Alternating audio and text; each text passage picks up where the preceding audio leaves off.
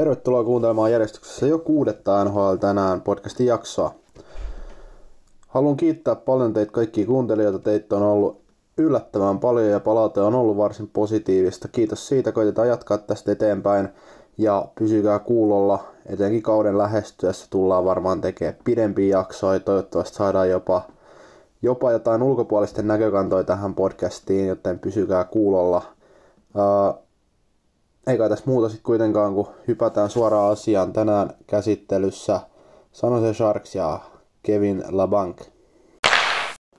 Kevin LaBancista tuli eilen illalla Sharksien kolmas sopimus ensi kautta varten, joka, jota voidaan pitää jossain määrin merkittävänä. Tämän 23-vuotiaan jenkkiläisen hyökkäjän sopimus on yksivuotinen ja cap ja vaivainen yksi miljoona. Labank on pelannut kolme kautta Sharksissa Ensimmäisellä kaudella hän pelasi 55 peliä ylhäällä NHL tehden 20 pistettä. Toisena kautena 77 peliä ylhäällä ja teki 40 pistettä ja viime kaudella breikkasi kunnolla läpi pelaten kaikki 82 ottelua tehden tehot 17 plus 35 eli yhteensä 56 tehopistettä. Lisäksi playoffeissa hän teki yhteensä 9 tehopistettä 20 otteluun. Labanko on varattu San Joseen vuonna 2014 kuudennella kierroksella, eli häntä voidaan pitää melkoisena ryöstönä, vähän niin kuin aikanaan Joe Pavelskiakin, tätä entistä Sharksien kapteenia. Labanko tosi monipuolinen hyökkäjä omasta mielestä. Hän on omaa erinomaisen pelikäsityksen ja loistavan syöttövalikoiman. Lisäksi hänen laukaus on varsin kohtalainen verrattuna NHLn keskitasoon. Labank pystyy pelaamaan sekä oikealla että vasemmalla laidalla ja viime kaudella tämä tuli nähtyä hyvin, sillä hän, hänet pystyy laittaa käytännössä mihin tahansa kenttään sitten ykkösestä aina nelosketjuun saakka ja kaikki pelipaikat luonnistuu. Pääasiassa häntä pelutettiin toisessa kentässä tai kolmannessa kentässä vähän riippuen siitä, miten Pete Buer oli, oli ketjut sekoittanut kyseiseen otteluun. Paljon hän pelasi esimerkiksi Joe Thorntonin kanssa ja Markus Sorensenin kanssa kolmosketjussa – mutta ajoittain pelasi myös ykkösketjua Logan Couturin, Joe Pavelskin ja uh, pahoittelut nyt uh, korjaan Gustav Nyqvistin kanssa uh, silloin kun hän hankittiin Sharksien trade deadlineilla. Uh, mun mielestä Labank on äärimmäisen tärkeä pala Sharksin tulevaisuutta. Hän on kuitenkin niitä harvoin nuoria pelaajia, joita Sharksilla tällä hetkellä löytyy rosterista. Joukko alkaa kuitenkin ole, ole kohtuu vanha ja Labank on äärimmäisen tärkeä pala ö, tulevaisuutta, ettei joukkue putoa täyteen, täyteen ka- kaaukseen tulevina vuosina. Tai niin, korjaan periaatteessa joukkue on nyt jo vähän niin kuin silleen taitoskohdassa, kun ö, Joe Thornton ja Joe Pavelski alkaa olla sen verran vanhoina. Pavelski nyt tietty teki sopimuksen Dallasin kanssa, mutta Labankin merkitystä ei voi tarpeeksi korostaa. Uskon, että hän tulee ottamaan Pavelskin paikkaa ykkösketjussa Logan Couturin rinnalta ja pelaa siellä äärimmäisen hyvän kauden, kauden yhdessä Timo Mayerin ja Couturin kanssa. ennustaisin Labankille ensi kaudelle jopa 70 tehopistettä, sillä hän pelasi viime kaudellakin ylivoimaa jo. Ja uskon, että vastuu vaan kasvaa Pavelskin kauppaamisen jälkeen, joten paikka ykkösyyvessä on luultavasti no sanotaan, että paikka YVssä on sementoitu ykkös YVssä vähän riippuen siitä millaisella kokoonpanolla sitä sitten lähdetään pyörittämään. Kohta nähdään, miten Sharksin joukkojen muuten rakentuu, joten siellä kyllä kilpailua riittää näistä YV-paikoista. Mutta äärimmäisen tärkeä, tärkeä palanen joukkueeseen. Monien fanien mielestä, jopa omasta mielestä, Timo Mayerin sainauksen jälkeen näistä vapaiden agenttien markkinoiden aikana – tehdyistä sopimuksista toiseksi tärkein. Eli nyt on käytännössä kaikki isot palaset joukkueesta, jotka on RFA eikä UFA sainattu. Tietty Joe Thorntoni vielä odotetaan tekevän yhden kauden jatko sekä Patrick Marley mahdollisesti palaamaan joukkueeseen. Mutta keskitytään siihen kohtaan. Labankin sopimus tosiaankin yksivuotinen, cap hittiä yksi miljoona ja odotettavissa melkoinen breikkauskausi vähän samalla tavalla kuin Timo Mayerilla tällä kaudella. Voin tässä kohtaa sanoa, että yhdenkään joukkueen menestys ei tulevalla kaudella tule riippumaan niin paljon yhden pelaajan nivusesta kuin San Jose Sharksin. Joukkue sainas kesäkuussa isolla pahvilla ja isolla rahalla ruotsalaisen supertähden Erik Karlssonin joukkueeseen kahdeksan vuoden ajaksi. Mutta palataan siihen kohta. Katsotaan nopeasti hiukan tätä Sharksien joukkojen yleistilannetta ennen kuin siirrytään itse pelaajiin. Joukkoilla on tällä hetkellä cap spacea 5,3 miljoonaa, eli äh, sellainen perusmäärä. Tuohon nyt mahtuisi vielä yksi, yksi kohtalainen pelaaja tai useampi vähän, vähän heikompi tasoinen, mutta varsin vakuuttava NHL-pelaaja.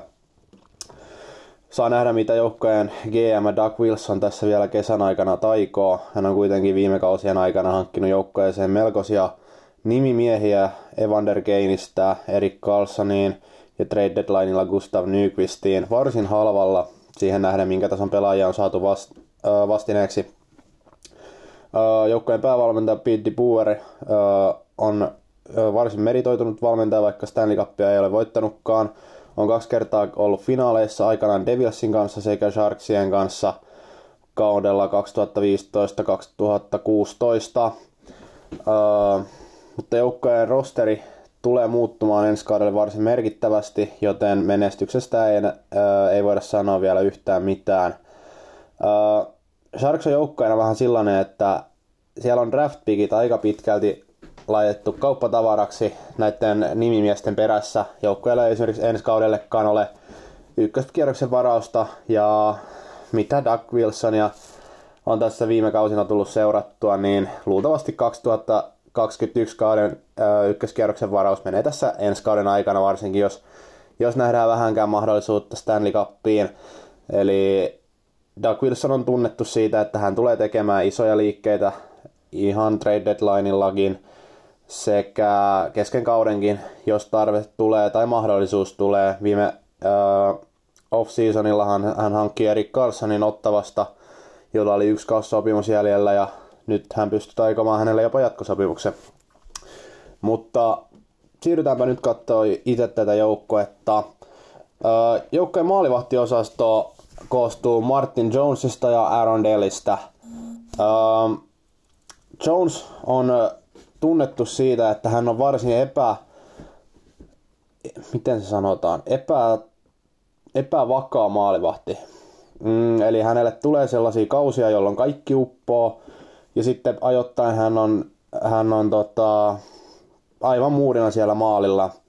Eli hiukan, hiukan epävarma, mutta Arondel äh, kakkosena pystyy paikkaamaan sen, mitä, mitä tarvitaan. Äh, Dellin cap hitti on 1,9 miljoonaa, joten en yhtään ihmettelisi, vaikka siellä olisi hakuisessa joku hiukan halvempi maalivahti Dellin tilalle tuohon kakkoseksi. Jonesin cap hitti on 5,7 miljoonaa, mikä on ihan kohtalainen tämän tason veskarille, vaikka ehkä hiukan, hiukan yläkanttiinkin nähden siihen, kuinka paljon menestystä hän on pystynyt joukkueelleen tuomaan. Viime playereissa nähtiin kuitenkin, miten, miten Martin Jones parhaimmillaan pelaa, ja jos hän pystyy tällä tasolla pelaamaan vaikka koko kauden tai edes niin kuin merkittävimmät ottelut, niin Sharksilla on ehdoton mahdollisuus selvitä vaikka Stanley Cupin öö, nostelun asti, pelkäst, öö, eikä pelkästään konferenssifinaaleihin niin kuin viime kaudella.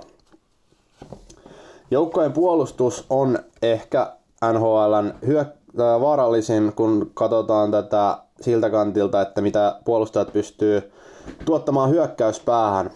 Jos sanotaan, että joukkoilla on lyödä ykkösyyveeseen Erik Carlson sekä Brent Burns, niin ei tässä varmaan tarvitse paljon ihmetellä, että, että, että onko siellä sitä tulivoimaa. Lisäksi joukkoista löytyy yksi NHLn aliarvostetuimmista pakeista Mark Eduard Vlasik – joka, jonka arvostus tälleen henkilökohtaisesti on äärimmäisen korkealla, varsinkin kun tietää, miten paljon hän tekee sitä työtä sinne omaan päähän, paikkaa Burnsin tai Ekin virheitä, jos sattuvat pelaamaan samassa ketjussa. Lisäksi joukkaista löytyy Brendan Dillon, joka on vähän kuin Plasik, mutta hiukan heikompi, heikompi vastaava pelaaja. Eli pelaa tosi hyvää puolustuspeliä, tappaa YVllä, korjaan AVllä aikaa ja pystyy, uh, shutdown, shut, pystyy pelaamaan shutdown roolissa vastustajan parhaimpia pelaajia vastaan.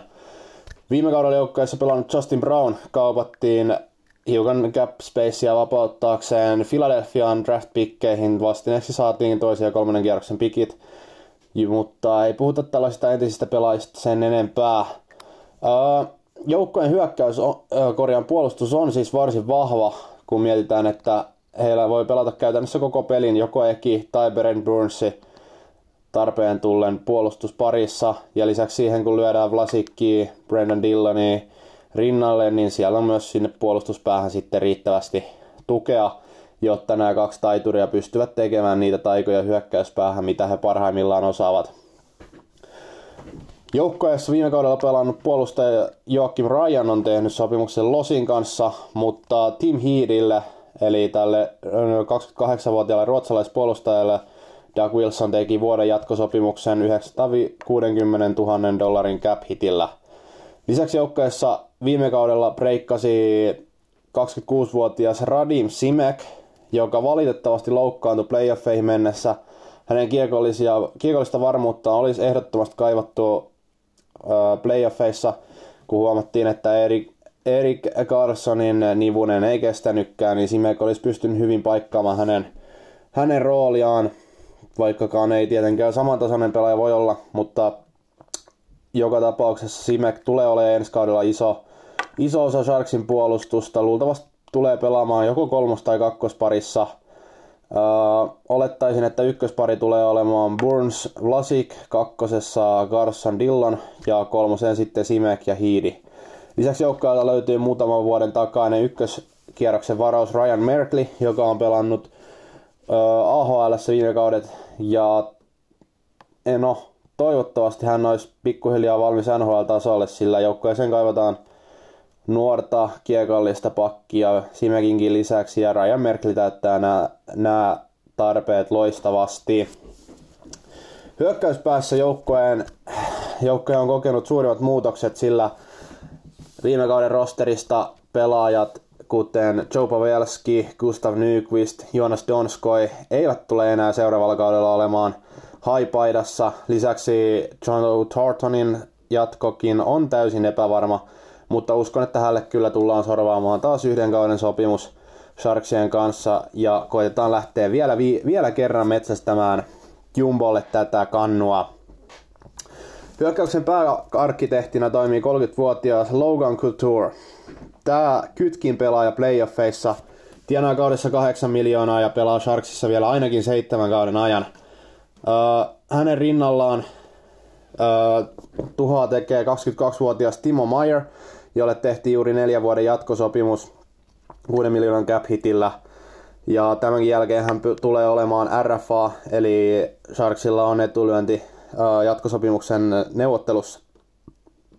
Kakkosketjun kapelimestarina toimii 25-vuotias tsekkiläinen Thomas Hertel, joka löysi viime kaudella varsinaisen tutkaparin tammikuussa Evander Kane ja Jonas Donskoin kanssa – Valitettavasti Evander Kane, joka hankittiin kaksi kaut- edelliskaudella Buffalosta Sharksiin trade deadlineilla, koki henkilökohtaisen menetyksen, sillä hänen vaimonsa koki keskenmenon kesken kauden, ja tämän tämä selkeästi vaikutti Keinin pelaamiseen loppukaudesta. Toivottavasti hän saa ehjän kauden myös kaukalon ulkopuolisten asioiden suhteen, ja pystyisi pelaamaan sillä tasolla, millä hän parhaimmillaan öö, on. Öö, lisäksi jo aiemmin mainittu Kevin LeBanc tulee pelaamaan ensi kaudella Sharksissa ja kaksi ruotsalaista laituria Melker Carlson, joka on ehdoton alivoimaspesialisti tähän joukkueeseen. Ja lisäksi aivan maagisella ö, flowlla, eli pitkällä hiusmuodilla pelaava Markus Sörensen pelaa Sharksissa ainakin kaksi seuraavaa kautta. Nämä 28- ja 27-vuotiaat ruotsalaiset on sillasta alempien ketjujen, eli kolmos nelosketjujen työmyyriä, mutta lisäksi Sörensenillä on varsin hyvä veto, jota hän pystyy käyttämään ajoittain erittäinkin tuhoisasti Joe Hortonin rinnalla, kun Jumbo pisti pientä kivaa Sörensenin lapaan. Lisäksi joukkueeseen viime kaudella liittyy 28-vuotias laituri Lukas Radil, jolla on vielä yksi kausi sopimus jäl- sopimusta jäljellä. Ja toivottavasti hänkin pääsee pelaamaan ehjän kauden. Hän voi hyvin tulla täyttämään Donskoin roolia joko kolmos- tai kakkosketjussa. tai sitten täältä lähdetään nostamaan jotain uutta junnua, junnua korkeammalle tasolle ja Radili pelaa sitä nelosketjua, missä viime kaudellakin pääasiassa aikaansa vietti. Lisäksi keskikaistalle löytyy Barclay Goodrow ja Dylan Gambrell. Nämä 23 ja 2, äh, Korean Goodrow on 26-vuotias ja Gambrell 22-vuotias. Äh, tulevat luultavasti pelaamaan melko tasapaksun kauden. Äh, Barclay Goodrow väläytteli viime kaudella playoffeissakin parhaimmillaan ihan hyviä otteita, mutta ei nyt voida puhua mistään käänteen tekevistä pelaajista joukkueelle kuitenkaan. Tärkeimmät pelaajat ovat ehdottomasti Logan Couture sekä Thomas Hurtle ja heidän laiturinsa Evander Kane, Timo Meyer ja Kevin LaBank. Uh, joukkueen hyökkäys huutaisi selkeästi sellaista yhtä laituria tähän uh, top 6 En tiedä sitten, voiko Markus Sörensen täyttää sen, sen roolin vai tehdäänkö mahdollisesti Patrick Marleille jatkosopimus ja riittääkö hänellä enää kakkosketjun NHL-tasolla. En tiedä, se nähdään luultavasti tulevien viikkojen aikana, mutta Joe Pavelskin saappaat ovat tässä joukkueessa valtavan suuret ja se menetys sekä pelillisesti että ennen kaikkea tuolla pukukopissa se on aivan valtava. Sitä ei, ei voi oikeastaan käsittää, miten paljon Captain America on tehnyt tälle joukkueelle vuosien aikana – ja miten hän on kasvattanut nuoria Timo Mayeria ja Kevin LeBankia öö, varsin vakuuttaviksi NHL-pelaajiksi tässä vuosien saatossa. Onneksi joukkueesta löytyy kuitenkin varsinkin puolustuspäästä kokemusta, ja jos Joe Thornton tai Patrick Marleau tulee joukkueeseen sen vielä ensi kaudeksi, niin uskon, että siellä kuitenkin sitä johtajuutta löytyy ihan riittävästi myös ensi kaudelle. Öö, paljon on mietitty tässä sekä omissa keskusteluissa että yleisestikin, että onko Sharksilla enää ensi kaudella mitään mahdollisuutta menestyä, kun he ovat menettäneet Joe Pavelskin ja Gustav Nyqvistin ja no omasta mielestä tietenkin Suomen parhaan jääkiekkaille Jonas Donskoin, mutta niin, iso kysymys on tosiaankin Erik Carlsonin nivune. Jos, hän, jos se on kunnossa ja Eki pystyy pelaamaan ehjän kauden – ja pelaamaan sillä tasolla, millä hän muutama kausi sitten pelasi Ottavassa, niin mä en näe mitään syytä, miksi Sharks ei voisi ensi kaudella jopa voittaa Stanley Cupia tälläkin rosterilla. Hyökkäys on osoittanut, että heillä riittää, vaikka Joe Pavelski olisikin pois, ja hän, äh, hän oli loukkaantuneen playoffeissa useamman ottelun ajan, eikä Sharksin hyökkäys silloinkaan huonolta näyttänyt. Äh, isoin kysymysmerkki kohdistuu puolustukseen ja siihen, pitääkö Sharksin puolustuspää, eri, erityisesti silloin kun Brent Burns ja Eric Carlson ovat kentällä, sillä varsinkin Ekin kentällä ollessa playoffeissa niitä maaleja tuntui syntyvän omaan päähän aivan luvattoman paljon. Tässä tietysti isossa roolissa myös Martin Jones ja millaisella, millaisella vireellä hän lähtee uuteen kauteen ja pystyykö pitämään playoffeista tutun hyvän vireen loppukauden ajan. Uh, ehdottomasti näen Sharksin yhä playoff-joukkoina, varsinkin kun Pacificissa joukkoet eivät ole vahvistunut kovinkaan paljon. Siellä uskoisin, että on samat joukkoet menossa playoffeihin kuin viime kaudella, eli Sharks, Vegas ja Calgary. Edmontoni en näe playoff-joukkojen, siellä on niin pahoja rakenteellisia ongelmia. Anaheimista on puhuttu jo aiemmassa podcastissa ja he eivät ole menossa ainakaan niin kuin playoffeja kohti. Los Angeles Kings – ei ole tällä hetkellä mielestäni playoff-joukkoja. Vancouver Canucks, sama juttu, sielläkin ollaan hiukan vielä kasvuvaiheessa. Ja Arizona Coyotes, no, koska kohan Arizonasta tulee playoff-joukko, en tiedä. Viime kaudella se tietty oli lähellä, mutta en nyt usko, että he pystyvät ensi kaudellakaan haastamaan Sanosea joukkoina, varsinkaan nyt kun he kauppasivat vielä nuoruutta, eli Alex Galchenjakin pois. Okei, tietenkin Phil Kessel on hyvä pelaaja siihen tilalle, mutta olisiko nyt sitten kuitenkin kannattanut pitää se nuori kaveri, josta vielä voi tulla jotain, eikä ottaa tällaista hotdogkeja syövää jäähdyttelijää joukkojen seesa. En tiedä, mutta se nähdään ehdottomasti kauden aikana. Omasta mielestä Sharks on yhä playoff-joukkue. Voi olla, että tässä on tietysti hiukan tällaista fanilisää, sillä ne, ketkä eivät vielä tienneet, niin Sharksihan on oma oma suosikkijoukkoeni NHLstä ja sen takia tässä saattaa kuulua ajoittain semmonen pieni fanboy, fanboy vipa läpi ää, tätä kuunnellessa. Mutta tosiaankin en näe mitään syytä, miksi Sharks ei voisi ensi kaudellakin menestyä. Mutta palataan siihen sitten kauden aikana, kun nähdään missä kunnossa tämä NHLn seuratuin nivunen on.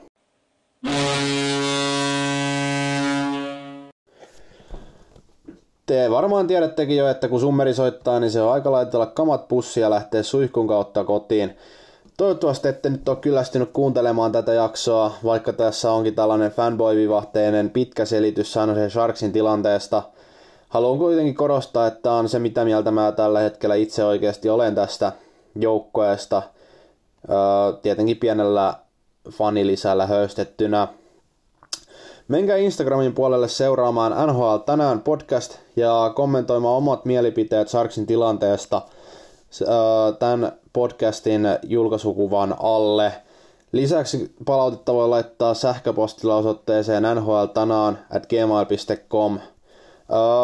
Mut löytää Instagramista nimellä Samianne alaviiva, käykää ihmeessä laittamassa sekin seurantaan.